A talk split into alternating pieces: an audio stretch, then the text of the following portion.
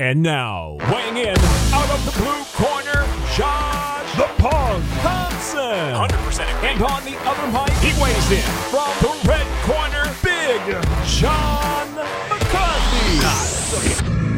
All right, everyone, welcome after the very first fight on Fight Island, which is really not just an island for fighting. It's an island with everything, the Ferrari world and everything there. But UFC 251 is over, and we, Josh Thompson and I, are here for you after UFC 251 to talk about everything that went on.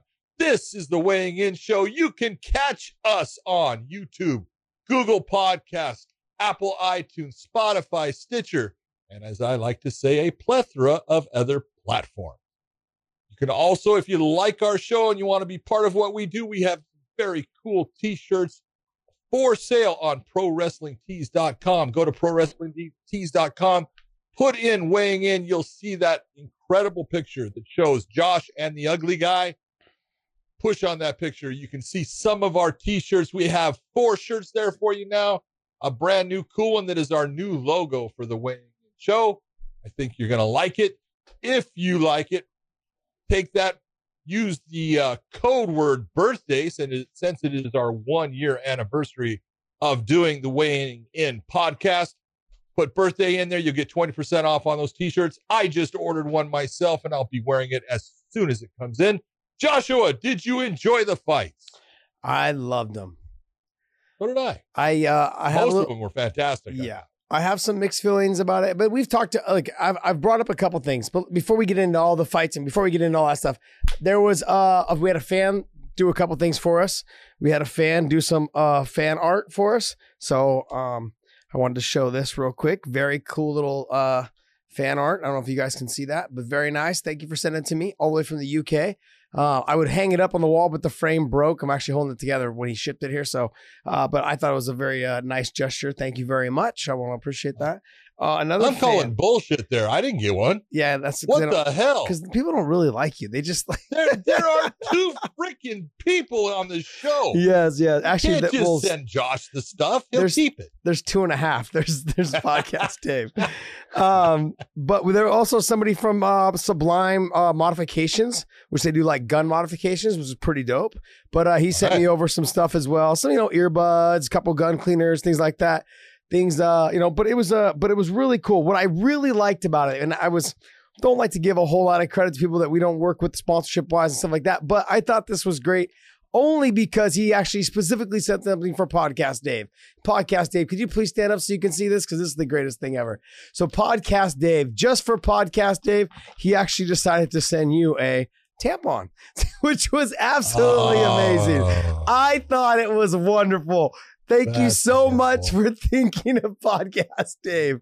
It's beautiful. I love it. It was great. Anyways, oh, I guess only I have that kind of sense of humor. Even even Big John's not really. No, That's- that's just wrong. it's just wrong.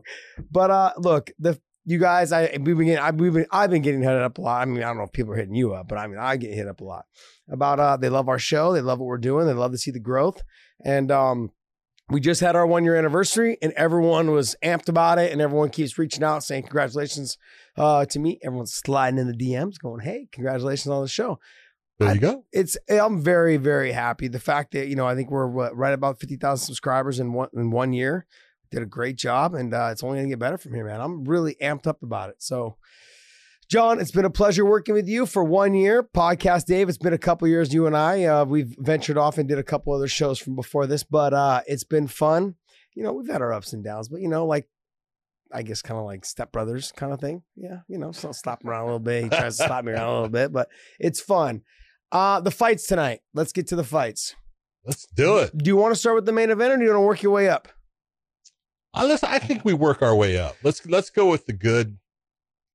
You know, because you got you got to admit, starting off, Amanda Hivas, what a beautiful performance, beautiful armbar, the way she set it up, all of it, and I mean, she had that thing locked in Yeah. before the switch, where people are looking like she's down. She had control of that the entire way. Yeah. I give Paige credit; she tried to work her way out. Her arm was getting cranked Yeah. before she tapped out. So, you know, you get that cut in that, caught in that position.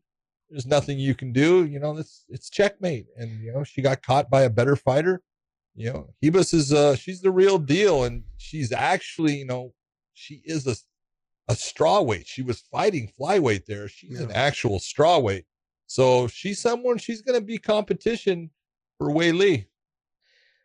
Yeah, I'm not willing to go that far just yet. but, but um she's got a lot of other girls to go through before she gets to Weili.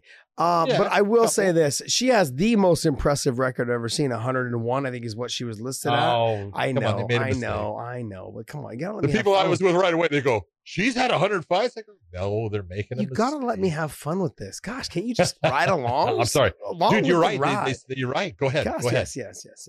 You already. Well, she was ni- she was 99 and one just a couple, just two fights ago. That's awesome. That's awesome. That should I mean, be 101. So a couple things. I don't want to ride Paige VanZant too much. The inactivity, the broken arm, things like that. But she, when she had the bottom position, she got head tossed right to the bottom. Great head toss by how do you beautiful say her name? Hebus. Her Hebus. Hebus. Okay. So she had a beautiful head toss right to side, right against the cage. Great job. The problem that I have is that Paige VanZant, even though she had the body lock, she was kind of holding herself there there was nothing really holding her there. He just didn't even have like the elbow for the elbow control. All she had to do was unlock her hands. There's one moment where she almost got to her knees, and that's how she ended up throwing. And then he was ended up throwing her leg over the top to get to like kind of the back. But she was really kind of holding herself in that position. Paige VanZant was, and it just it it just I don't know if it's from the lack of fighting or maybe it's the training and not being in fight like being able to get into the groove of fighting, but I just look at that as like that's kind of a technique in a position that just seems very something you would do like in early ages of MMA. And I don't want to knock her too much. I know just she's been act- inactive. She's been doing a lot of. She hasn't been. She hasn't been able to fight in a while. But I just I got a little I got a little concerned watching that part of him. Like you're really just holding yourself in that position. There was one moment where she could have got away. I guess I'm maybe I'm overreading it. Maybe I'm overlooking at it, but I just kind of was like, well, it's so simple. Unlock your hands, go to your knees. I'm not saying it's simple as in to do it against somebody. Obviously, easier said than done. But she was holding herself in that position. Even when she went to her knees, that made it easier for Hebus to throw her leg over the top and get to the armbar position, which is exactly what she did. Yeah, but I think you're looking at there's two ways of looking at it. She's in Kesa-gatame, or a lot of people like to say a scarf hold. Mm-hmm. Okay, but Kesa-gatame in that position she has the ability to hold with one hand, meaning she can take her arm, which is holding on to Paige's head, and you see her grabbing her thigh. You know that. Yeah. What Paige was doing, in my mind, is she was keeping that arm because she had the, the right hand of Ribas locked up. That's when she's holding on. She's holding her in place. Yes, she is, because she's holding her from being able to open up with that right hand and keep herself from getting damaged. So, you know, there's going to come that point you got to let it go so you can try to get up. And I just looked at it when she did that, she made the mistake of her arm was stuck deep. And when the leg came over and she got back, she rolled through. It happens, you know. I, I give her credit. She's working hard to try to, you know, fight. She's fighting good people because, you know, taking the fight against Amanda here, look at that's a hard fight. She knew it was a hard fight going in. You can see by the odds in that fight what people were looking yeah. at. You and I, had, you and I had talked about that, and I said this could be a very hard fight for Paige VanZant to win. The only way she's going to win this fight is if she gets the fight to the ground and is in the top position. She has the ability and some of the skill sets to cause some damage, possibly go for a submission. But if she ends up underneath or it's in the stand up, I just don't see her having much of a chance in the fight. That's the way it played out, but that's what happens. That's you got to fight the fight. Sometimes it goes exactly yeah. the way you think. Sometimes it doesn't. So that's why you do it. Yeah, I actually texted you what a couple hours before, and I said, I said, I don't know, man. These betting lines are looking pretty good right now. I mean, I think what is it? If you bet hundred, you were winning like eight hundred on Paige VanZant. But yeah, one time, you know, yeah, one time. So I was kind of like, you know what, I might even do this. And you're like, yeah, don't do it. Don't so, do that. Yeah. but look, I just I felt like it was I think some of it was just the inactivity, also just not Could being be. prepared for the actual um I guess like fight pace. You know, like I don't know what kind of work she's getting wherever she is, you know, whatever it is, but just being well, she's up at, she's up at Gracie Barra Portland, you know. Yeah. She's got her husband, you know, Austin Vanderford. Look, he's really good, Really good. but sometimes it's very hard to coach a partner, a wife or a husband, because it just doesn't come across the same way when they're saying, "Oh, you're not doing that right." Here, let me show you how to do that. And sometimes they get that, "Uh, you know, I don't like you telling me what to do, but I don't know that that's the case. Fabiano Scherner, Scherner is there. You know, he's a fantastic coach. He, there are some good people there Yeah. but you also don't know how much they're able to get together and actually train with everything that's going on. Oregon's had a lot of things going on too, so who knows? Um, I guess to go to the next uh, chapter of that, do we see her again in the UFC or do we see her bouncing? Where does she go? I think she's bouncing. I think she's already made up her mind. Yeah. You know, I don't think the UFC is going to. Obviously, they're not going to up her contract Yeah. substantially. If they were going to up it, they're going to say, "Well, you know, you, you- you've got this is your record. This is where you fit in our, you know, in our roster." And I think she's looking for more. Can she get more? Well, sure. She's got. She does have name recognition. Um, a lot of people like to watch her fight. You know, is she worth what she wants? I can't say that because I don't know exactly what she wants, but someone will give her a contract. Dave, can you scroll up so I can see more of her record?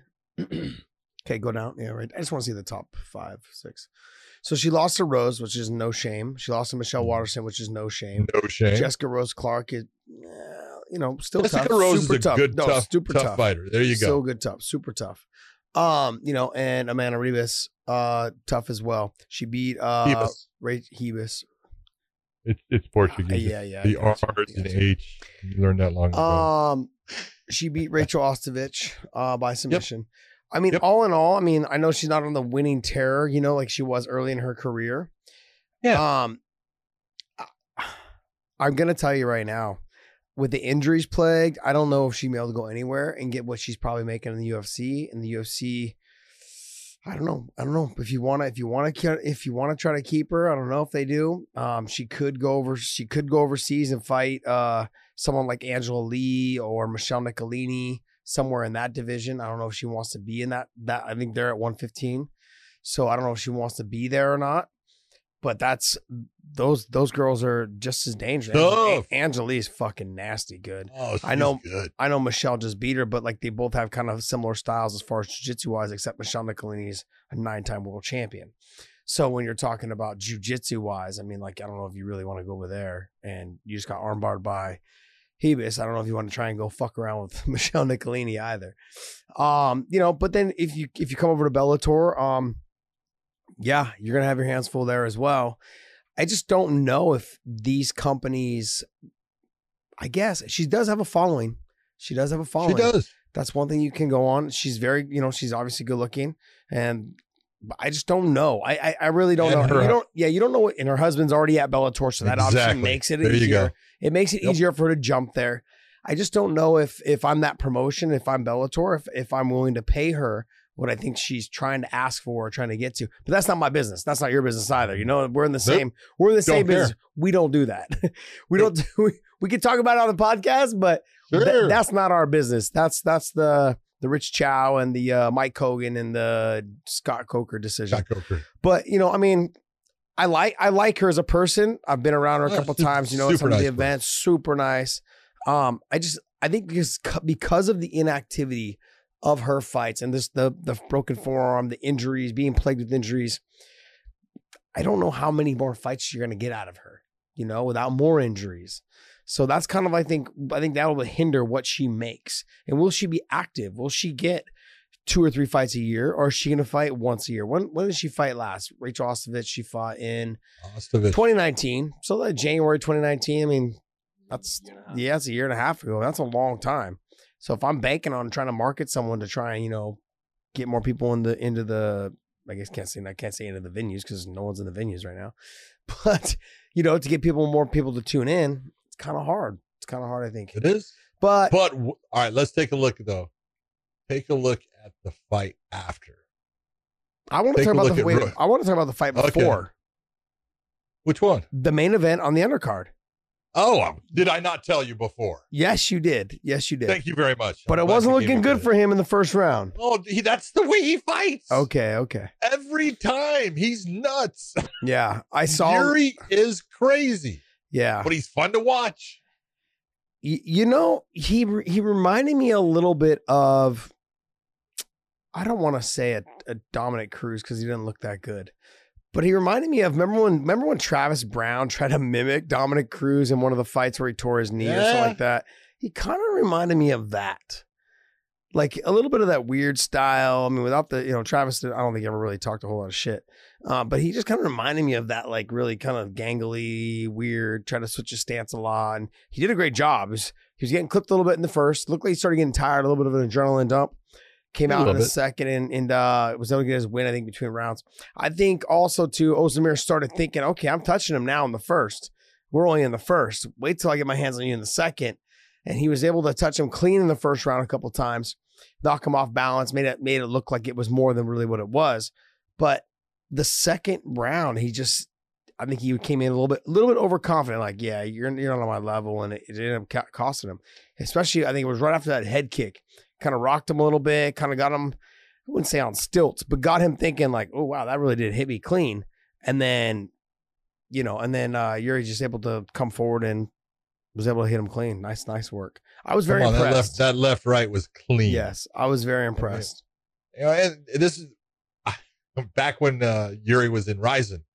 I did a fight of his. This is what told me everything about him because he fought Vadim Nemkov, Yeah. and it was a 10 minute round, first round.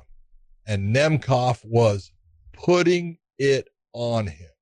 He was all over him. And Yuri was so tough and just kept taking it and never quitting and never giving in and always working to try to get out. And then he put back in a bad position to the point he made Nemkov work so hard. At the end of the 10 minutes, Nemkov couldn't get off of the mat. Oh, He had beaten up Yuri for nine and a half minutes of it. He took 30 seconds of damage and he was done in the fight because he couldn't get rid of a guy that just wouldn't quit. And then he ended up going against Mo Lawal. He got knocked out by, Mo Lawal, but then came back later and beat Mo Lawal. And from you know that point where he lost to Mo, he hasn't lost since. I think he might have had one in there, but I don't think he has. And he is just incredibly tough. He's hit super hard. He's got a big right hand, and he's awkward and he's hard to deal with because of how awkward he is. Yeah. And he's going to be a problem for everyone in that division. And this is what goes to show you these guys are out there. Okay. You know, I, I worked with, you know, Yuri, you know, long ago. I worked with Petr Yan long ago. And these are the guys that I say, hey, man, there's guys out there. I'm telling you, they can fight with anyone in the UFC right now. And Petr Yan is now a champion. And Yuri just went and beat a guy that fought for the title, beat the number seven guy in the UFC. He's the real deal. And these guys are out there all over the place. There are great fighters that can fight with anyone. And that's what Yuri just proved tonight. Interesting. Yeah, I was very impressed. Uh, I felt like a little bit of that, like I said, adrenaline up in the first, and then after he think got knocked the cobwebs off, and then by coming in the second, was able to get a groove and a rhythm, and it's like settled in. Okay, here we are. We're in the second round, and and, And uh, you know gonna- that's hard. That's hard for him Oh. coming in to that atmosphere, into that promotion. You know, hey, that is not easy to deal with. That even it's and it probably was better because of no crowd and everything. It's I look at it through it. I look at it in a couple different ways. People coming from from one promotion into the UFC, from another promotion into the UFC, I feel like they have a leg up. Because the people that are already in the UFC have that chip on their shoulder like they think they're the shit already. And then shit like that happens. Is, is that a chip on your shoulder, or is that no, a, I'm just is that no. a good or a bad thing? I'm just uh, like it's a, it's a chip like is in like the overconfidence, the cockiness, the arrogance of like Right. you've been fighting in the low level shows, and I've I've I kind of feel when Eddie came to one that Nastyukhin did the self felt the same way like oh you're coming from the UFC to our show you think you're gonna beat me guys that are from another show, they're like, yeah, fuck you. We have Well- like that. They have that feeling. The UFC guys, and I'm not saying Eddie did that. I'm simply saying that he just got clipped and caught, and Timothy's got fucking big, big dogs, nasty hands. Um, but you find I've, I've found that because I've had a lot of friends that have fought in the UFC, and it just they we, they all have, we all have a little bit of that. Guys that have fought in the UFC when they come over, other people come over to that promotion, they have that like, nah, this guy he's never never fought anyone like me. He's never. That's bullshit. They fought plenty of people like you. Oh yeah. yeah, you know, and they've probably Oh. fought guys that are better than you. You Might know, in some podunk little show in Nebraska or some shit, some corn fed dude. Um, but the bottom line is, is that the confidence, I think sometimes will, the overconfidence will cost them. And I think with Volkan, Volkan Ozdemir tonight, I think it cost him a little bit going to that second round. He didn't, uh, I don't think he was overconfident in the first round, but as he started touching him and touching him and kind of, Yuri's kind of like off balance with some of the th- the way he throws strikes, so it Yep. made it look like he hurt him. I think more, and I don't know if Ozdemir got a little bit more confident and cocky, not cocky, but just over more overconfident. And I can't get my words out tonight. Got a little bit more overconfident, and it just, I think it led into the second round of like, okay, I've been touching him and touching him in the first. Here we go in the second. I'm gonna put this guy away, or I'm gonna I'm gonna really do some real damage. He left himself open, and I think the head kick was the the beginning of the end. Oh, no doubt that the head, the head kick set everything up because Mhm. from that point, it was backpedaling time for Volkan. But hey, these things happen, and and and the- the hard part for Volkan is he didn't really have anything to win Yeah. going with this fight because he's not going to get the credit if he beats Yuri. He's not going to get the credit he deserves because he's beating a really good fighter, a really mm-hmm. tough guy. If he gets that win, and then no one's, you know, everyone's say, "Oh, he he came from Rizin, he he sucks." And if you lose, then it's really a step backwards. And so it's a step backwards for him. And you know, but Yuri, for him, it's it's a grand entrance into that promotion, and congratulations for it. You deserve it. You worked hard, and you made it happen. I want to point out one more thing. As much as I hate to say this, um, Michael Bisping brought up something tonight. and he said that Yuri had basically been offered a UFC contract before and he had turned it down.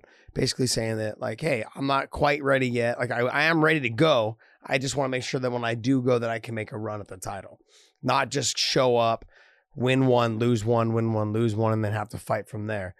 Smart young man.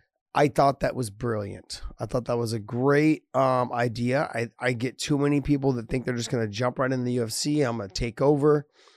And next you know, they're fucking 0 and 3 and they're out, and UFC don't care about any- you anymore. And until you get six or seven more fights strung in a row against named guys, you, you Yep. won't be back. And so um, I got to tip my hat, man, to him. Well played. Very, very well done. Good job. Worked out for this the best. is that whole, this is that whole thing that we talk about hey you're a fighter you're a business you have to run your own business you have to be in control of your business because you're the only person that can make that business run and work don't make bad decisions and he didn't he made good decisions he didn't go to the ufc when they offered him a contract three years ago he went to Rizin. he got a lot more fights he got a lot of experience and that experience is now paying off and he's going to do well he probably got paid pretty well at Rizin, though. I'm sure he did. I would imagine he got paid pretty well there. But you know, Um, he this is the whole point is he's betting on himself. Yeah. Because when he goes to Horizon, yes, he's making money. But like you always say, winning solves everything. If you're Mhm. winning, you're gonna get those things. Yep. And you've got to bet on yourself. I can go here and perform and win and then get that opportunity to go back there when I feel that I'm ready. Yeah. So yeah, Smart love it. call. Smart call. I love it. Love it. Uh, the fight after Paige was Rose Oh, and Just Gone Good fight, man. I tell I That could have been the main event. Oh, That was a fucking it, phenomenal it- fight. it was way better than the main event. I didn't Just being honest. Come I didn't on, want to say it, but come on. It was way Uh, better. it was. Both of those ladies were going after it. Ro- Rose looked so good in the first and second round. Mhm. She was putting it on. Technically, look at the footwork. Look at what the way she was laterally moving. coming in, boom, boom, boom, exiting out. It was picture perfect. It was art. It was it was like watching a master. I loved every moment. And, and you look, and I give Jessica credit. She's trying to use that head movement. You know, Bisping was talking about the head movement. It was a little exaggerated at times, but that's what she had gotten to. But man, she was taking some shots, but she is so tough. She just kept coming after Rose, taking lunging, you know, advances at her, trying to hit her with big shots. Then in the third round, she got her opportunity. You know, it was not enough, but I, I can't believe one of the judges went and gave the gave the fight to uh, Jessica. There's no way she won yeah. two rounds in that, but the right person got the win. That's the most important thing. Yeah, and it was an impressive performance. Now, I mean, and now you can do you can do a third fight. They're one and one.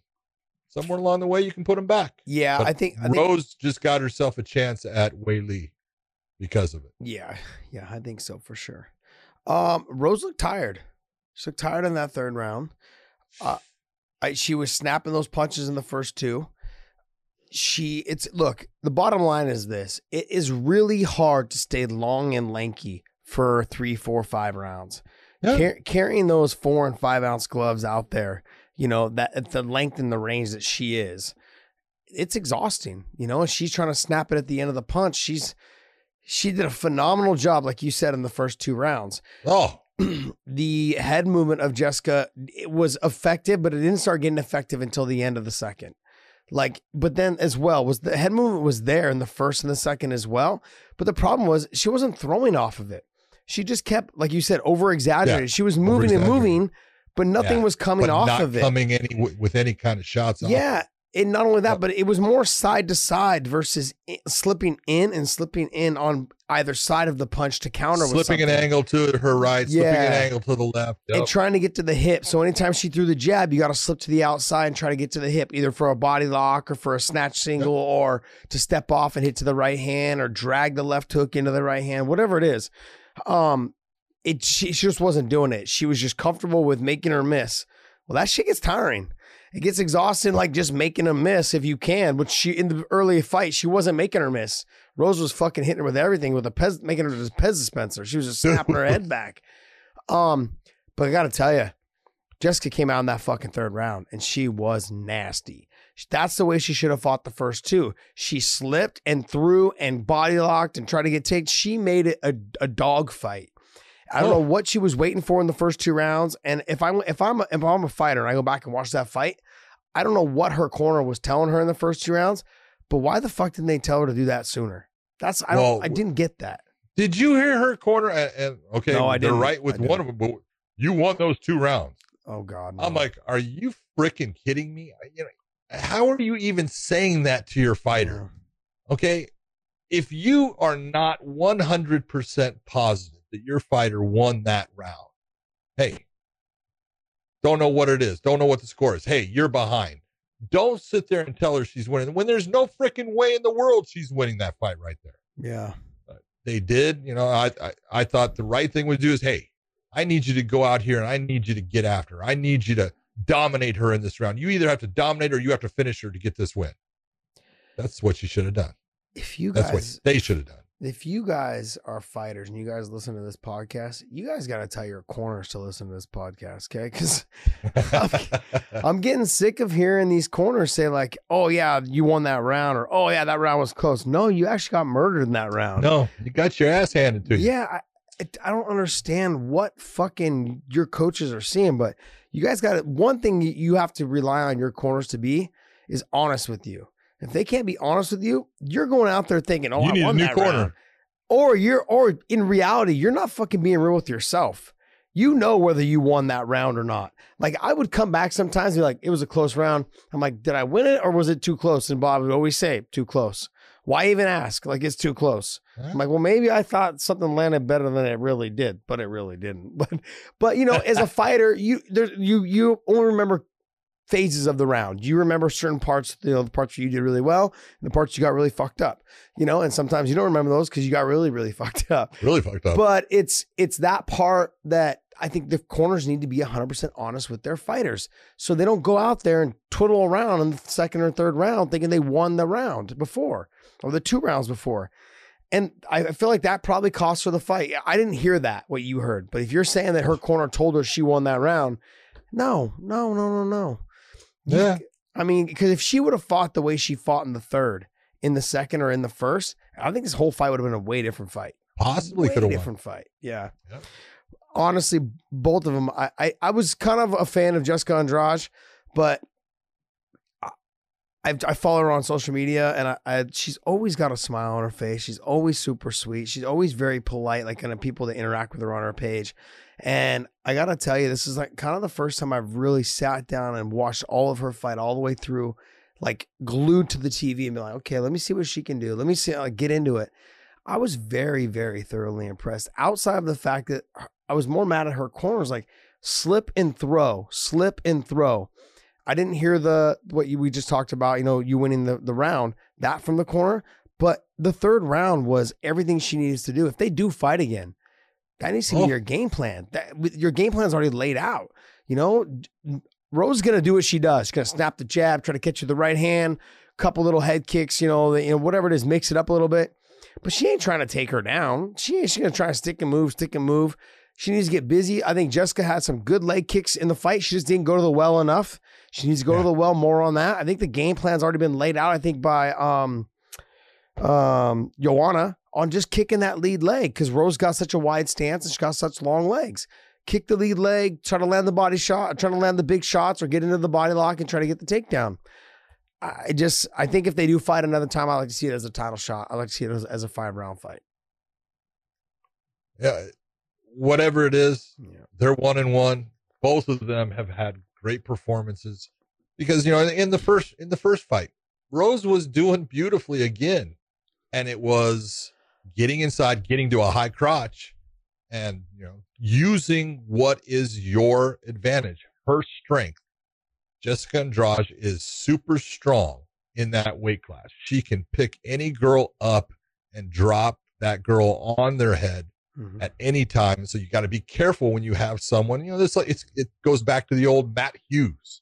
There are those people out there that they just have that man when they can get those hands together and get them around your body, they can lift you up, control your body and bring you down in a position that you don't want to come down. That's what Jessica can do. And she's got good stand up. I'm not saying she doesn't, but it's that strength that she brings to the fight most girls can't match up with it, and that's an advantage. Matt Hughes probably the strongest and most strongest individual I've ever locked up with.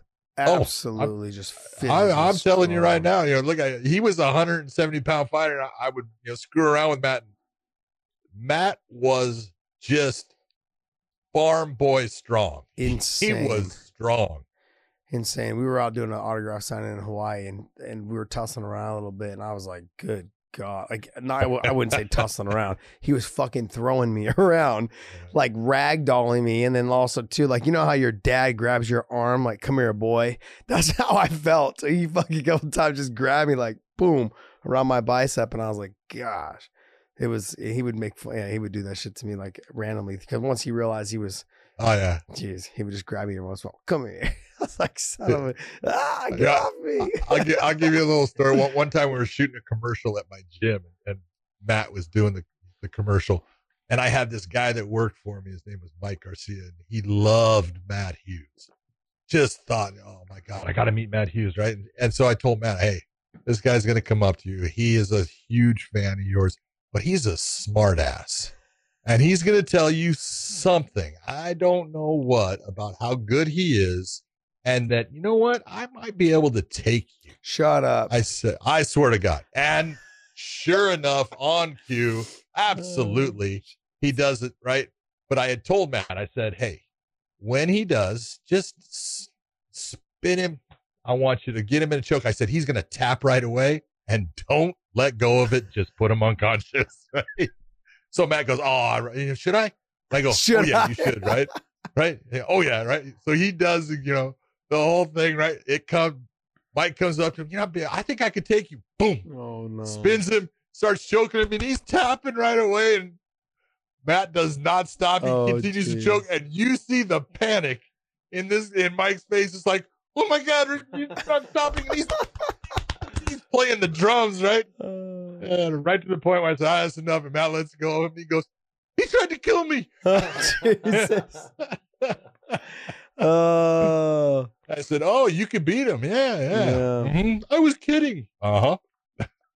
I love that was strong. I love being out at like restaurants or bars, and there's always the, at least one or two guys that'll be like, "I used to box when I was younger. I wrestled in Oh, yeah. high school. or, "Ah, I wrestled in college." or- I- I'm like, "Gosh, man. Okay, okay, I get it. I Good for you. and good for you. I think when I'm about your age, I might be saying the same stupid shit. Probably, probably, man, probably. Um, the next fight, that was uh Max, right? Another good fight. Aldo Ah. versus Yan. Oh, Aldo versus Yan. Go ahead. Go ahead. Go ahead. Go ahead. I really Go wanted ahead, Aldo to win. I I really know want. you I. I text you right Told you before. I said I'm going to. go with Aldo. Look, it was looking real promising. I felt like in the first and second round when the leg kicks made Yan start switching his stance, he he started becoming real hesitant with his hands. I was very happy to see Aldo actually go back to using Yeah. the leg kick, at least at a rate that was way above what he'd been doing for Yeah. the last three years or so. You know, because that used to be one of his most effective tools, and he just got away from it. Yeah, He he he definitely practiced, and he went back to it. And, and I, I don't know, maybe he had some kind of leg injury, maybe he did something to his shin that you know hurt it to where now it's hurting him to do the same kicks. I don't know, but it definitely changed his style, and it changed who he was as a fighter. yeah. I, I thought for sure he was going to win that fight, as especially as the second round was playing out, and he was landing the leg kicks, making Peter switch his stance. I mean, it. I had it. I think. I had I had Jose win in the first round. I wasn't sure if he won the second. It was close. You had who winning? Jose won the. Was it the first? Yeah, he did not win the first. He got he got dry. He almost got finished because he got hit with a body shot on the ground. Oh, that's right at the very end. Yeah, yeah, that's very end. Not yeah, even yeah. close. That's right. That's right. Peter. Yan. Yeah. So it was the second round. Sorry, I'm getting the rounds. Second round he won. Yes. Um, yeah, I just I wanted him to win, so I was like, I ah, I got him this. Like, God, he's got it. He's got it. was there. And when he started kicking, and I had him, he was winning that round, the first round. Sorry, that's why he was winning the round up until that body shot at the end in the ground and pound. And I got to tell you, I had never seen Peter Yan on top, like on top position, and you could just tell Jose had no answer for him on top. And anytime Peter was on top of him, I was like, dude, put your feet on his hips and kick him back. Do something to get up. He kicked him back one time after you got hit to the body, kicked him back, and then he just laid back to his back. I'm like, what are you doing? Get up.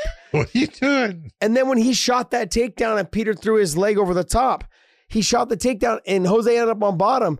There was a moment there where they had a scramble and, and Jose could have got to his feet and he didn't. He laid back to his back. I'm like, what the fuck are you doing? Get to your feet. I just, I was, I think he thought maybe he was losing in the scramble or something. And he just decided, like, I'll play it safe. I'm kind of winning the round. I'll just go to my back. No, nothing's going to happen. They got hit with that nasty, like, rib shot or body shot. And it changed. It, I mean, you said he lost that, that he lost that round. I had him He winning. did. I had him winning the rest of the the rest of that round. But I mean, that was only a minute in the last round, in the first round, that he lost it. But he did get hurt. So I don't know. It was a close round. I had Jose win in the first round up until that body shot. So, but then Jose won the next uh what? The next two. He won the second. I believe he Second, won the third. I think he won the third too, and then he lost the fourth. Obviously, he you could just tell. Now, let me ask you this: Was that from the weight cut, the fatigue, the it? it he slowed down a lot. It wasn't a But, little bit; uh, it was a lot. Come on, this is what we talked about, though. I said at 145, he used to start to slow down in the later rounds. It was always, you could see, and that, it, it didn't mean that he wasn't winning mm-hmm. because he would, the guys he was fighting, he still would win rounds, but you could see the, the progression of what he was doing slowed down. The offensive output really slowed down. And he's always been that guy that, you know, go back to Mark Hominick when he fought Hominick at 129 in Toronto. Think about it. Fifth fifth round, you know, he had put it on Hominick for first, second, third, even the fourth round, fifth round. Hominick starts putting it on him. He can't get up from the ground. He was tired. Yeah. I can tell you, I was the referee of that fight. He was tired, and Hominick so got that big hematoma on his head, huh? yes, he did. Jeez, that thing was nasty. Yeah, it was a good one. But you know, Jose has always had that. He tends to tail off. And now at 135, that was the real question for me. You get into the fourth, fifth round after the weight cut, and, and I will tell you, he looked fantastic, I thought. Physically, he looked really good. He looked relaxed. In the first round, he was fighting really well, and he was and his speed. The one thing that's very difficult is for a guy to come down in weight we talk about and match that speed and his Yeah. speed was definitely there. So he looked good but you could see that he was starting to tail off. And after that in the middle of the third round i go he's getting tired. In fact i texted you and said he's getting tired. Yeah. and uh, and it just from that from that moment it just started to go downhill. And it's all because of he's not as offensive he doesn't throw as many techniques and that allows his opponent to in turn start throwing offensive te- techniques towards him and they're not coming in the direction of the opponent and the tables just start to turn Yeah, I think early in his career he could t- he could afford to tail off in the fourth and fifth because he'd already done so much damage to the people. They started fearing him going in the fourth and fifth. But as Yep. now he's getting a little bit older. Uh, he's what is he only like thirty three? he's only like 33 I know. God, this guy's been fucking fighting forever. It seems like. Um, and he's still a really good fighter so good. god so he's good Yeah, I he just he starts to slow down, and now the younger guys are like, "Hey, I'm still here, and I can tell if I just keep pushing you and keep pushing you, that I can get you, I can potentially get you out of here." Um, look, I don't know if I was overly impressed with Peter Yan though. Like if if I was to put him against Henry Cejudo, I would take Henry. well i would have taken henry already Yeah, you know, before the before this fight. But that's because I believe Henry can take Peter and put him in places that he doesn't want to be. yeah, and I think Henry's definitely faster. Yes. Um, so if the speed along with the wrestling makes for a very dangerous person, and plus, I think just in that grittiness, just that Moraes fight with uh, Henry Cejudo really just fucking won me over, man. It's just cemented the deal. Just cemented the fact that, like, dude, you are just a fucking junkyard, dog. Junkyard dog. You're Oh, that guy, at just like man. get in there and just like I don't care. I'll stick a move on the outside and I'll wrestle you if I have to. But then in, when it going gets tough, I'll just get in there and get dirty. If I had to bite down on this mouthpiece and just throw and let you touch me so I Yeah. can touch you, what's gonna happen? Yeah, very impressive, man. I, who so Sterling obviously had said some stuff. Henry Cejudo had said some stuff on Twitter. Sterling said some. He Sterling said nice stuff, you know. And then Henry talked a lot of shit. And then who was the other? Mar- was it Moraes? Yeah, Moraes. I think said like, "Oh, this guy won't last a couple rounds with me." I, I don't know. I mean, like realistically, Sterling's gonna get the next shot. Marlon Moraes will probably be after that. And then you've got Henry's just on sabbatical. I don't know he's retired, but I mean, outside, I would really like to see the Volkanovski fight that Henry had talked about. Oh, that's you know. Yeah, this but- is that th- that's where it's really I I personally love what Henry Cejudo is doing. Mhm. because he this is when we talk about you know, and we, we talked about it with Jon Jones and how he tried to set up the Francis Ngannou fight. And I said, he didn't do it right. No. and, and and not I love the fact that he tried to set it up, but he didn't let it play out the way it needed to play out. So he put himself in a position where the UFC were the ones saying, Hey, do you want to fight this fight? You know, and he goes, I'll do it you know and so then it becomes about all right now it's just down to a price yeah, well with Cejudo with Cejudo is in a position he's the you know the bantamweight champion because he gave up the flyweight belt but he's the bantamweight champion and then he says you know hey I'm going to walk away. I'm done. I'm retiring you know thank you uncle Dana or whatever he says. And he goes off and then he comes back a week later and says you know yeah you want me to come back? Yeah. I would come back for Volkanovski. Hmm and he just puts it out there and that's it. You, you want me to come back? Yeah. Put me against volkanovski. All right? And hasn't played it out. And then, you know, Dana's come I, I don't, you know, I, I don't like that fight. Do you think Dana doesn't like the fight? No, it's not that he doesn't like the fight. It's right now he's like, I don't have to do it. And I've got all these guys that I think can work out. Let me see what happens. But with Volkanovski, yeah, he would like to see Henry Cejudo fight him. He just doesn't want to pay Henry what Henry wants to make to bring him back. But Henry's in that position. They know exactly what they need to do to bring him back. And that's he's sitting in the driver's seat. Because if he sits there and says, Hey, I don't have to fight, I'm retired, it's okay. Well, as long as he believes that and he goes with it, it's great because they always know if Volkanovski continues to win, they always know, hey, we, we can always uh, offer it to Cejudo and Cejudo will come back and people will watch. Henry started to get people interested in who he was as a person, as a fighter. And he put on great performances. You can, can't say anything about his last, what, no. five fights were phenomenal. Yeah, you can't there's a couple things. Dana's slow playing it because there was a reason why he slow played it was for a couple reasons. Should. The, the number one reason was because I think he thought if Max did win this fight, I would get a third fight between Volkanovski and Max and make Absolutely. more money. And I can always run back to Henry and be like, hey, let's talk about it now. Like if Volkanovski does lose or does win, which he did tonight, which he, I don't think he did. We'll get into that in a little bit. but so Volkanovski wins. Now, do you run it back because it was so controversial with Max and get another fight out of it? Or no, do you, you throw Henry in there? Or who else is next in line there? Who's next in line for the 145 pound title? Well, you got a lot of guys that you could look at. You know, the 145 pound, you got Zabit. Come on, you know, Zabit is good. Yeah, what's he got? Brian Ortega. Still undefeated. You got Brian Ortega. Korean, you got zombie. Korean zombie. Yair. Yair's Yair fighting somebody. Who's Yair fighting? I don't know who Yair's fighting. He's fighting a but tough guy. Good fight. On though. top of that, you've got other, you know, Zabit. He's fighting Zabit. I said, okay, dude, yeah. what a fight that would. That'll be fun. That'll be fun. I'm not a Yair fan, but um, I think he's phenomenal. Yeah, whatever. Come on. he is so good. I don't know about He's this light being here, man. I, Dave, I got to be able to see your ugly mug, dude. This is not this is not the way I want this filming to be set up anymore. okay, I got to be able to see your ugly ass mug. Yeah, move it because I gotta be. I, I I need you to. Uh, for some reason, I need to see that smirk on your face. Look, Yair. Yair. I'm not saying he's not fun to watch. I'm not saying that I like. I, I like the way he fights. I, I, just the whole thing when he left and tried to get more money and didn't then came back and went cowering back to Dana and the UFC. It just rubbed me the wrong way. It is the way it is. Okay, Who knows? Maybe later hold on, on, like hold it. on, hold on. I want you to think about this. Dave, pull up. How old is Yair, Yair Rodriguez right now? He's got to be like what, 24? 25? yeah, something like that.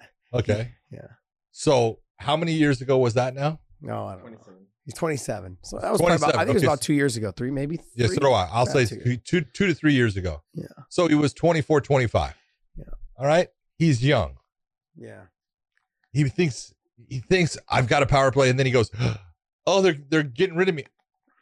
I made a mistake. He's young. You know? I would fire my management if they fucking let them do that. How fucking dumb are they? Oh, oh well. Anyways, look, uh, there's no doubt he's entertaining. He's fun to watch. Um, you know, he, I mean, he, he's fun. That should be a great fight. Him and Zabit should be a wonderful. Oh, fight. him and Zabit should incredible, should an absolute barn burner. The winner of that will probably get the title shot. I would imagine next um, unless they throw together the Henry fight. Or I could, I honestly could really see Dana going, let's throw Max back in there because that was a horrible decision. I could see him doing that. I'm sorry, but the Hawaiian market is just such a big market, man. It's always been since BJ Penn. You've got, you know, like they just they just follow their fighters no matter what, and they buy pay per views, and that's what they do. And well, they, let's talk about that fight now because Max Holloway got I don't want to say robbed. Yeah, you like he, that term. He got jobbed because he definitely won that fight. Is that like I, a robbery I'm just, and a blowjob? I'm, I'm just gonna. I'm is just a robbery say, and a well, blowjob? What is that? There are certain people that were.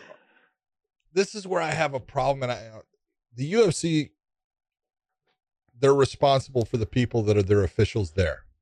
This isn't the British Mixed Martial Arts Council that is doing the inspector job and things. It's the UFC. You pick some really bad people to be your judges because they do not have the levels that it takes to be in the position they are and to judge some of those fights because the Volkanovski fight was not that hard of a fight to judge. Yeah. Max was tooling him in the beginning of that fight. I'll give Volkanovski coming on in the end. Okay. But there's no way that he won three rounds of that fight. Did not happen. Impossible. Sorry. I don't know what the hell you're looking at. I wrote the rules that you go by for your criteria and you're not freaking following them. Wow. There you go. Okay, so I had it. I had it three two. Would you have it? I had it 3 2. Yeah. So you had Volkanovski winning th- four and five. Yep. And, and you you almost could have gone and said, I could have made it 49 46 for Holloway, giving him the fourth round. Yeah, it was, the close. fifth round, one of the two. No, the fourth. I had Fourth round. Volkanovski winning the fifth. Yeah. Yeah. Yeah, Max looked like he started getting tired towards the end there. I don't know if it, like, going to the rose thing, the long punches, keeping the distance. Uh, look, I think the difference in this fight, even though I know Max lost, but I feel like, look, we got we you and I we got fucking murdered in our comment section, saying like, oh, this fight was not this fight, but the first one. I don't know how you guys think that fight was fucking close. It was not close. Volkanovski destroyed him. There's nothing Max can do to make this fight close again. There's no way Max is winning this fight. Look, even though he lost on the scorecards, He didn't lose. he didn't lose this fight. The other thing as well, what do you mean that he couldn't do something different? He did a lot of things different. Stuck and moved better, uses lateral movement better. He kicked a lot more, which changed the Forced dynamic of the fight. Volkanovski off towards his right side, so Yeah. he landed that straight right hand. He did all kinds of cool things. Volkanovski's tougher than hell. I give him Yeah. credit. And, and look, I the very first fight, I I told people Volkanovski's going to win, and this is why. And I, I gave him the reasons why I thought Volkanovski was going to beat Max. And in this one, I said, I think Volkanovski's going to win it again, but it's going to be closer. I would like to see Max win, but I think it'll be a, an actual really good rematch. And I don't think Volkanovski's going to get rid of him, like he was saying. Mhm. I said, show me the guys that guys that get rid of Max. Yeah. Just doesn't happen a whole lot. Yeah, I thought Max, but he, he did make he made a ton of changes. And if if you guys are at home don't understand what those changes are, then I don't like to throw around the word casual, but that's kind of what you are. But look, bottom line is is that he added the kicks. He used a lot more of his lateral movement, changed directions on a lot of things. The kicks Kept, were kept Volkanovski from being able to move forward when Yeah. he wanted. And every time he did uh, move forward, he, Huge. he uses lateral movement left and right. And every time you do that, it makes them stop and turn, makes them stop and turn, and you can never just keep pressuring, pressuring him forward. When he does that, if you pressure them to go backwards, which he was able to do in the fourth and the fifth, that's how he got to the body lock. That's how he got the inside trip. That's how he was able to get to those positions, is because he was able to stop Max from or keep Max from standing right in front of him. If he's able to stand right in front of him, he's able to get to the body lock, able to get to the wrestling positions, he's able to get the takedowns. Max did a wonderful job tonight. I thought Max won the fight. I had it 3 2. I could have given Max, I believe, the fourth. Yeah. Now, I don't know how much I believe the fact that he was just doing Zoom classes. I don't know what the hell that's all about. it's, it's garbage. If that's what, if you look that good on just Zoom classes, I would just say just keep doing Zoom classes. You know, I don't know what you were doing, but it was it was phenomenal. And and I said this, I don't know how many times, you know, from before. All you got to do is make a couple little tweaks and believe in himself. You know, knowing that he had, you know, he had a tough fight with uh, Dustin Poirier, he had a tough fight with Volkanovski. You know, those are things that happen. But he just he there wasn't even to go out there and rewrite how he fights. He just needed to make a couple changes, but he also needed to build on the confidence of being the champion or f- believing that he was the champion that he is. He has been, you know. And if he was able to do that, the performance he gave tonight was exactly what he needed to do to be a winner. I- don't know what the judges saw. I don't know what the fuck they were looking at, but I had I had definitely had him winning the fight, and I tip my hat to him for coming back and being a true champion. He's a phenomenal fighter, and I, I I'm always a fan. I'm always will always be a fan. I loved watching him fight. I love watching him fight, and so I I hope I hope that Dana does the right thing, and gives him an automatic rematch. I hope so. I don't. I would like I to think, think, he that. can. How do you not though? If he's supposed to be the greatest, this was an automatic rematch, basically. if if he is supposed to be This the was- greatest, Who, Volkanovski and and I, I agree with you, Josh. But this was the second fight in a row between these two gentlemen. So you got to say I can't Yeah. do a third in a row. I got to give Volkanovski a- another challenger, and I've got to give Max other opponents, and then he wins those. I'll bring them back together. I don't know. This is that's the way I think it's going to. Who do you give him? Who's that? Let me see that. Let me see the the thing again there. Who do you give? Who Volkanovski? No, Max. Oh, he's already beat. He's already beat. He's already beat Brian Ortega. Maybe Okay. Kore- maybe Korean Zombie. You could give him Korean Zombie. You can give him Yair. Yair. oh, even though you said Josh Yair. Emmett or Calvin Qatar. Hello. Cater. Is it There's Cater? two more. I always say Qatar. Calvin Cater. Cater. Cater. You say Cater. I say Qatar. Tomato, Okay. tomato. Gives a shit. Qatar is like Q A T A R. No. I don't even know. C- CTE. Um, yeah, you can give him Korean Zombie. You can give him Josh Emmett. You can give him uh, Calvin. well, you can't give him Josh Emmett because Josh is out. Oh, what what happened? He Oh, dude, he Leg. tore his tore his knee out in his fight with Burgos. he's older too, right? Isn't he like thirty five? Yeah, that's tough. That's tough, man.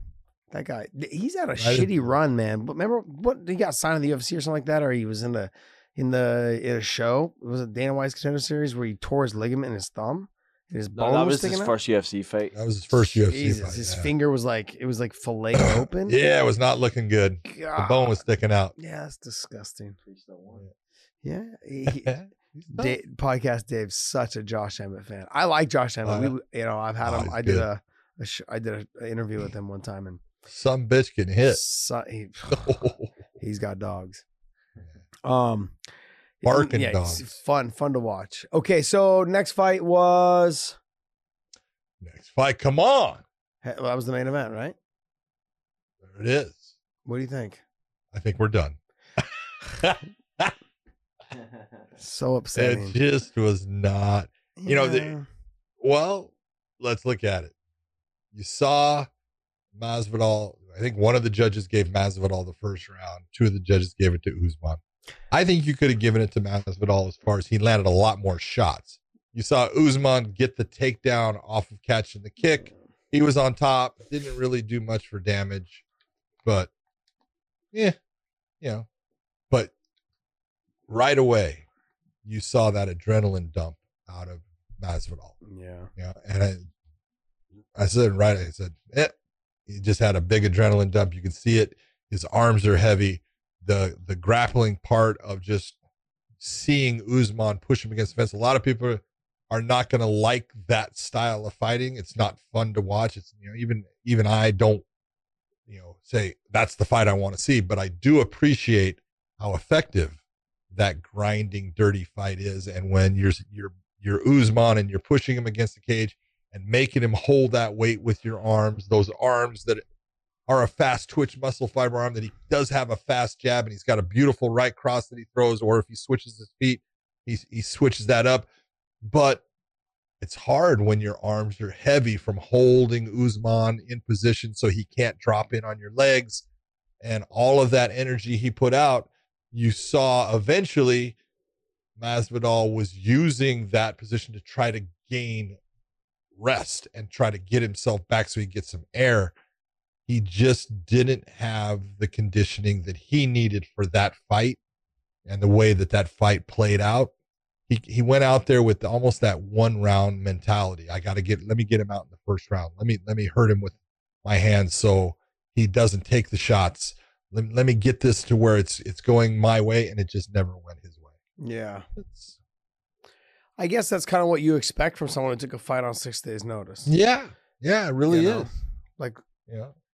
let me try to get him out there in the first round. If I don't get him out in the first round, okay, I'll pick and choose my shots and, you know, and try and the one try and get my back off the fence, which he never tried to do. He just kind of was cool hanging out there in the second and third round. I was like, that kind of made it even more exhausting.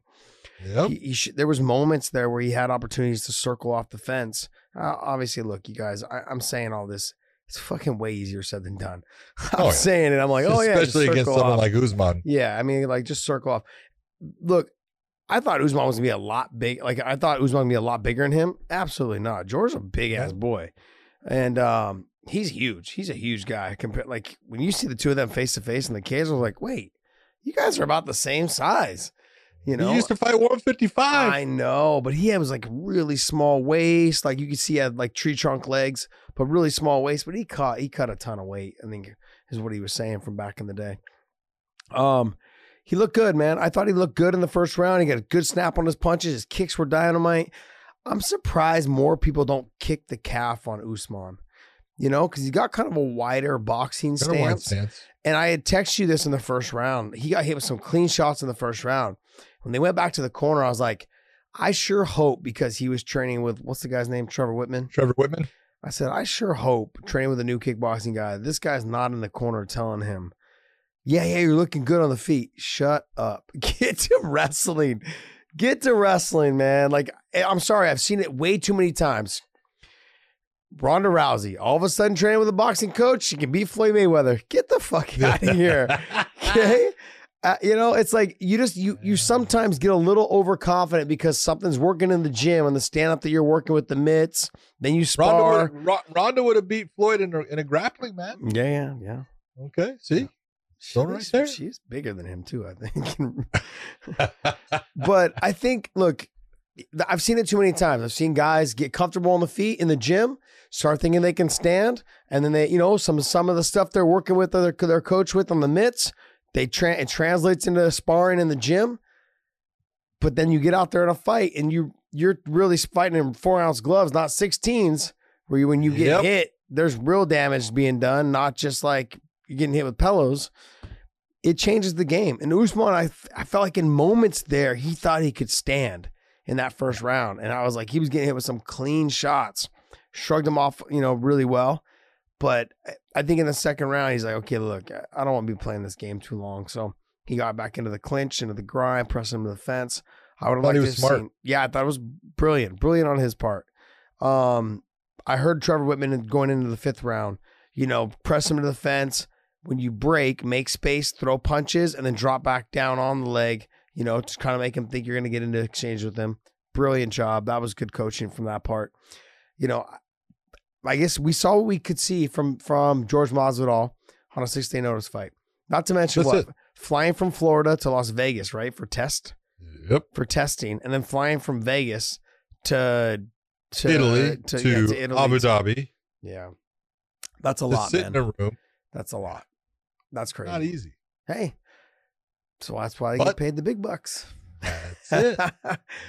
um, yeah, I guess I could say I expected more out of the fight, but to be honest, from I uh I've been around situations like that. I've taken fights on short notice like that. It really just comes down to the fact that both fighters had to make the adjustment. One taking the fight and not being in the best shape of his life, and then the other person fighting somebody that they didn't really expect to fight. You know, Durinho was going to be a different style of fight than George Masvidal. You know, Durinho was going to be like, "Go ahead, take me down. Let's see what happens. I dare you." you know, and and I'll stand with you as well. I gotta tell you though that Usman made me a more of a believer tonight against Colby uh, on the feet. I'm not. I don't. it- to me, I'm like, all right, so you outstruck Colby. Okay, I have a five year old that could have probably done that. You know what I mean? Like you, you know what I mean? Like when you're talking about stand up wise, I'm talking about stand up. You know, when you're talking, you're having those situations. That's what you're saying. But Durinho, what like the stand up, I don't know if would have went his way. Usman's gotten a lot better, and I know he looked good in the Colby fight. But even though there were some shots he took tonight, he had some good stuff. His push kick's doing good for him. Yep. He's got that long one-two combination. He he doesn't really fight very well in the clinch, but he doesn't need to, only because he's got wrestling. He'll get you down, and when he gets on top of you, good God, his ground and pound was nasty. I heard that shit through the fucking TV, and I was like, ugh.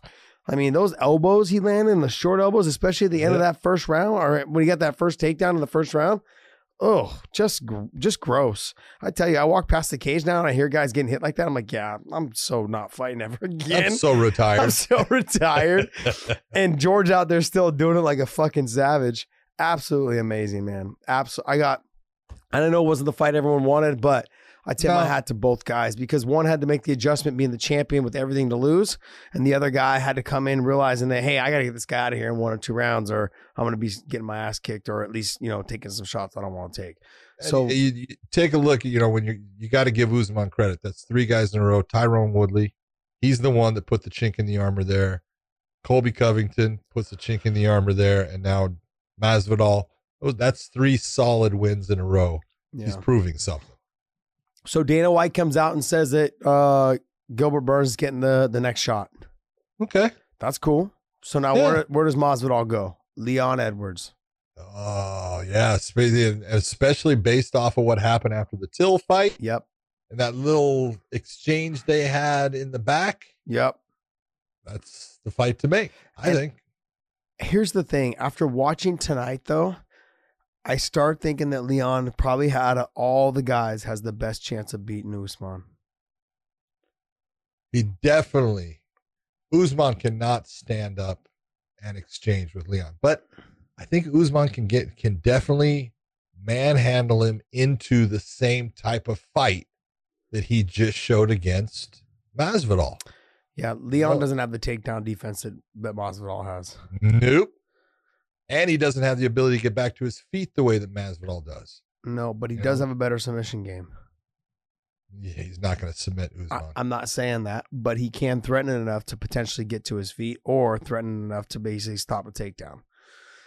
Those are options. I'm just throwing them out there. I'm being, I'm being devil, give me devil's advocate here for You're a second. okay. Come You're on. okay You with it. I'll, go with it. I ain't buying it, but I'll go You don't gotta shut me down right off the bat, okay? Jeez. Uh. I love Leon Edwards. I know. I think he's so good, but I just think there's a stylistic matchup against Usman that is it's tough for him. Yeah, I'll take Leon Edwards. You put him against you know even before Woodley lost to Burns. You know, I thought that was a hard. We talked about it. Mhm. That's a hard fight for Woodley. I- yeah. You know, so it's not that you know it. it- oh, if you're a wrestler, you're going to beat Leon Edwards. That's not it. It's the type of grinding fighter that Usman is, and he's been doing it now throughout his UFC career. He's done it time and time again, and he's done it to Leon Edwards. Yeah. So he's already been in there with him. Yeah, true. I want to see I yeah, I I would like to I think Leon is a different fighter now though. No, I, I agree with that. So, is Usman. So is Usman. Bingo. I agree. So is His Usman. stand up is so much better than it was back then. Yeah. True. True, but it's ju- it's better but good enough to get him in trouble. We almost saw a little bit of that tonight. That's the problem. There's the thing. That's the problem. Is that when you have guys that sure they're getting better at something, they want to test it against somebody that they've already beaten that potentially will get you in trouble. Now, I'm not saying that he's going to do that. I'm just saying that it, it could potentially lead to getting you in more trouble. you Look, gotta admit though, you gotta admit the man's got a chin. He, He, takes a shot. he does. Okay. He does. I, I was I like I said, both guys, given what they were handed tonight, I know it wasn't the fight that everyone wanted to see, but it was definitely a, the performance that we needed to see for one of them to walk away with the title. Usman walking back home with the title, and George going like, you know what? I didn't really take a whole lot of damage outside the two headbutts, you know, and the cuts. I didn't really take a whole lot of damage. I mean, the way he rolls with punches and throws back, the way he avoids like taking clear shots, that's he's so good. And I've heard stories about him at ATT from years ago. How no one would spar with Hector Lombard, you know, when he was the Bellator champ at 185 pounds. He was just Hector would just fucking rip people apart. And he and they said George would be the only one that would spar with him because he, Hector would get so pissed because he couldn't hit him. He would just be slipping and moving, slipping and moving and ducking, touching and touching and talking shit a little bit like, come on, right, come on, Hector. Come on, Hector. Like, you know, and just having fun with it. And it would piss Hector off. And I, I these are just stories that I've heard, but I Oh, just it's a think true it's story. Yeah, I think it's great, man. Like I see it, like how he's done it for so long. You see it now, and I see the way he's still doing it. He's fighting at the highest level. I don't know if you guys like. I talked about this what last week. I think if you guys go back and watch his fight with KJ Noons, probably one of the most uh, amazing displays I've ever seen of stand up fighting against another stand up guy. Just touch, touch, kick, touch, touch, boom. Like he was just landing some clean, nasty shots. It was just a one sided fight the whole time. And just George looked phenomenal. And I was, I've seen that progression since Strikeforce days to UFC days. And he's just gotten so much better, man. I. I, I, he's definitely not done. I know he's got plenty of fights left in him. He's got big money fights left in him for sure. So I'm excited. I'm excited. I. I get excited to see him fight, man. I would love to see him and Leon. So you have him and I think Leon. that that would be a great match. you got Burns. that would be fun. You got Burns and uh, Usman next. That leaves Colby out there in the middle of nowhere to dry. Maybe Tyron Woodley, but then I don't think Colby's gonna want that fight just on the fact that he's lost two in a row. Like, why take it? Colby and I mean, there's really no one else. You got Demian Maia, maybe Michael Chiesa. Eh, But- got a couple in. Yeah, Chiesa's on. He's he's won his last. Chiesa's on a yeah, he's on. A, good I think he's won his last two. Um, you know, he just beat someone really impressive. I thought. I was trying to remember his last fight. Who his last fight was? Dos Anjos. Did he beat Dos Anjos? Uh, Dos Anjos? I'm not sure. But it was He Diego. someone. He beat Diego, and then he had. Yeah, he he did have another win. Yeah, after. he beat Carlos Condit, Diego Sanchez, and then Dos Anjos. Okay, So he just beat. Pretty Dos good. Anjos. Yeah, that's pretty good. Good stuff. nice little three three fight run. Win streak, yeah. Um. Okay. So what else, buddy? What else was there? Hey. Oh, wait, wait. Sorry. Let's go. There, can you pull up the prelims for me? Yeah. There was a fight on the prelims that the judge or the ref took away. Was Marc Goddard took away two points for an illegal knee on the head to the, with a down opponent. Okay.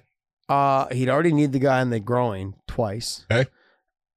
Uh, I, did you watch that fight? Tell me why did he take two points? because he the kid held his head and fucking kneed him right again the, against the cage. It could Okay, have been so- more deliberate. So than why did he that. take two points? No, I think because he deserved to get taken two points. So let's let's make it clear for everyone so Uh-huh. they understand. Referees can take what points they want as long as it's reasonable for what occurred. But you need to understand under the unified rules, if you have a fighter that you say created what is an intentional foul and there's any type of damage or injury off of it, you have no choice but to take a minimum of two points. You must take at least two points. Oh wow, That's the minimum that you can take. You can take three if you wanted, but you'd have to say why you took three in the situation when the commission came to you. But if you have that intentional foul and there is any type of damage or injury off of it, you have to take two points under the rules. Now you know. Does that make sense? yes, yeah. I could. Okay. I, it couldn't have been. I think any more deliberate than what he did. He had him. No. He had him on Held the knee, head right there. Boom. and Did again- you see the one in the LFA? Yes. Oh, you talk about deliberate and definitely a DQ was in order. Yep. Do you? Here's the thing. As a commission, do you start slapping suspension time onto that? Because that oh, You was can- oh, that was nasty. Oh yeah. I mean, Yeah, I mean, the whole point is this: not only was it nasty, it's nasty because the fighter who was hit by it was knocked unconscious, and that's damage, and that's damaging to his career because he's not protecting himself yeah. from something that he doesn't believe can be done. Now, he had gotten hurt with a punch just a second before, and he had hurt his opponent also, and his they kind of separated. His opponent sees and he comes and just runs in and throws a knee when the guy is a grounded fighter. So, could he be altering his career forever? Sure.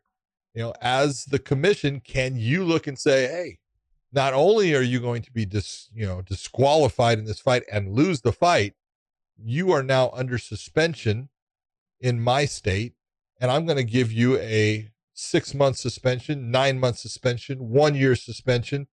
And when you have that suspension, your that suspension goes on the database that all of the commissions have, and they see that you're under suspension. They won't license you. You can't fight. You're not going to fight not only in that state, you're not going to fight in any state. Wow. Yeah, that's interesting. do do refs? Okay, I guess I, let me Have feelings, yes. Mm, No, no one cares. Come on, man. No one No one cares. So okay, so remember when Cal when UFC was trying to do the fight at Lemoore? There was a lot of you know during the COVID situation. Yep. Do you remember that the, what Newsom or Diane was his name Dianne Feinstein. She, Dianne they, Feinstein. they called Daisy and said, "Hey, you know, we kind of want it to shut down just Yep. to be on the safe side, whatever it is." Had a ref and a judge or not ju- judges taken that fight, would they have been suspended and never been able to work shows again, or given a certain amount of time for working that show, knowing that the commission had said, "No, we don't want this fight to happen"? If the UFC Could- have still done it, Well, first off, could they have been as far as the state of California? Could this, if they went to then try, if they were a licensed official in the Yes. state, and they went and worked that show, uh, they wouldn't be working any more shows in the state of California. It's Now- not going to happen. Now, how we talked about how you just said that if a fighter gets suspended in California, that pretty much makes them suspended in Nevada and New York and everywhere else. Mhm. Would that same thing apply to refs and judges?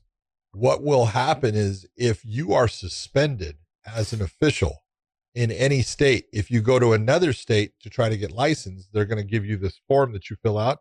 And one of the first questions on it is, have you ever been suspended Yeah. as an official? And you you better write in, yes, you have, and explain what happened and why. You're going to have to put in that nice little story of, well, I worked a unsanctioned event in the state. And so mm-hmm. that's really the question is, was the event going to be sanctioned? If it was, the, the officials that were going to work it could say, well, it was sanctioned. No, being mm-hmm. sanctioned by the UFC is not being sanctioned. Okay. Especially in North America. Yeah. You're talking about the United States of America or in Canada. There are commissions throughout North America. There is either a tribal commission or a state commission or a provincial commission. And you have got to look and say, hey, I've got to follow what that commission says I can do. You know, I'm not saying that's always fair, but that's just the way it is. And in that situation, if you went and worked for that promotion and it wasn't a regulated event, every commission can sit there and say, we're not going to. Yeah. Doesn't mean that they won't, they will. There's some that'll say, oh, I'll use you anyways. Doesn't matter to me. And there's some that'll say, you'll never work here. It's just the way it is. Okay. So now, speaking of suspensions, do commissions get involved in scenarios like what we've seen with Mike Perry?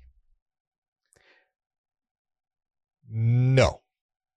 Just- as far as commissions are not going to get involved in that, as far as they're not going to do any type of penalty based upon what Mike Perry has done. The one thing that they will do is if the UFC wanted to use Mike Perry in a fight right now, if Mike had been arrested or anything came of that, they can say, we either want clarification on what occurred before we license him, or they can actually say, as a commission, we're not going to license that fighter right now. Got it. You know, they do have that option. You know, that that license, the, the easiest way to look at it is this that license is not a right, it is a privilege.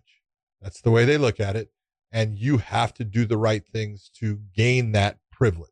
You're starting to sound like Dana White. This isn't a career bullshit. Uh, um, uh, so Dana came out and said that he's going to help Mike Perry get him some counseling Good. and some therapy and things like that. Good. That's phenomenal, man. That's nice I- to hear. I know a lot of people like to bash me in the comment sections because I'm always Dana bashing, but um, you guys need to listen up. I'm giving him credit right now. I think it's amazing. I think it's a great job. Um, Dana's helped me out a couple times, like way, way back in 2000, 2001. I had some real bad back problems and neck problems.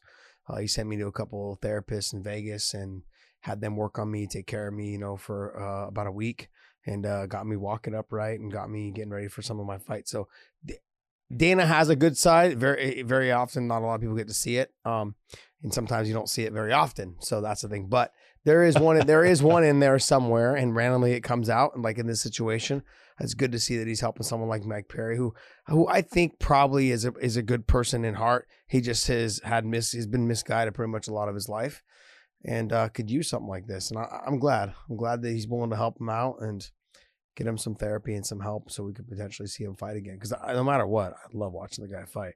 Guy's got heavy hands and he's fun to watch. He's a gamer. yeah, win or lose, he's fun. So He's to go out on his shield.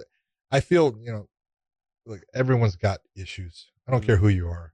And, you know, maybe Mike has, you know, a little bit of a problem with alcohol. I'm not saying he does, but if he does, hey, he's not the first. He won't be the last. Did he make a mistake? All right, he made a mistake. Uh, there's been a lot of guys that have made mistakes. Don't, you know, don't judge everyone. At least No. ye be judged yourself, as they say. So, you know, give him a chance. He deserves a second chance. Agreed. He made a mistake. We have all made them.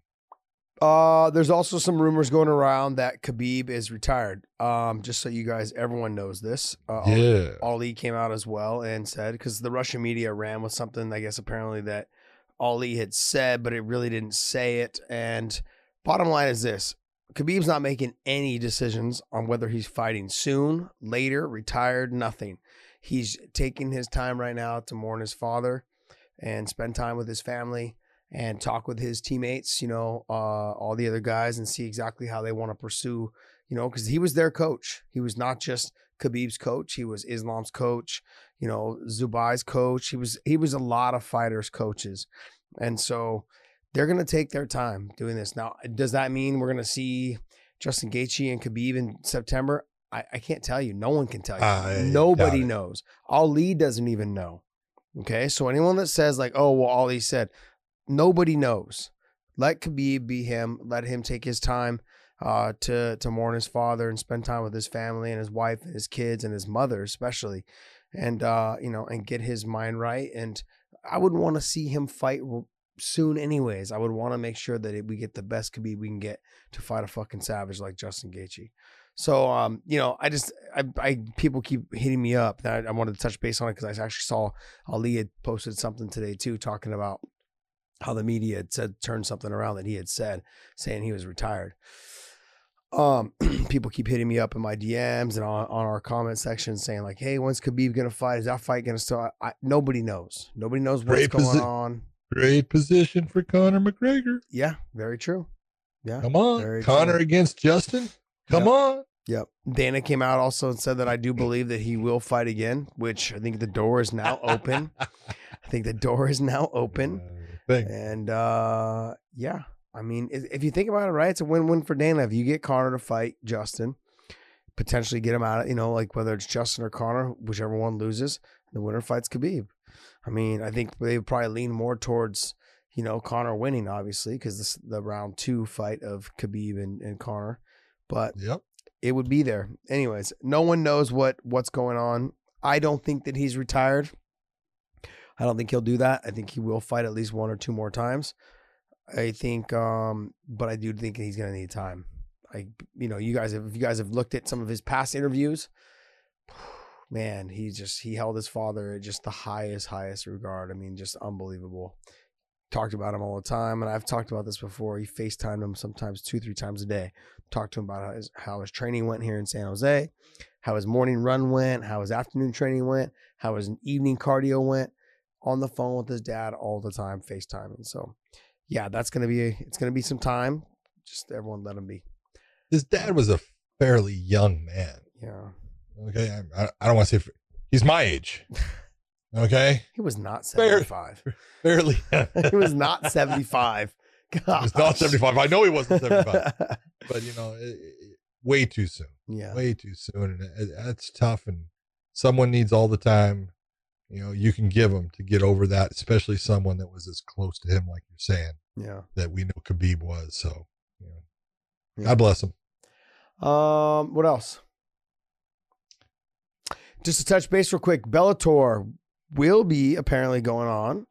Yeah. Yeah. Back. Yep, we will be back on the 24th, is what it sounds like. Uh, um, back. yep, we've got the, the card is stacked. I cannot release any of those fights to you on what the card will be, but the card is stacked. And I'm excited for that card because I cannot fucking wait to see some fight. I can't wait to call some fights. That's what I can't wait. There you go.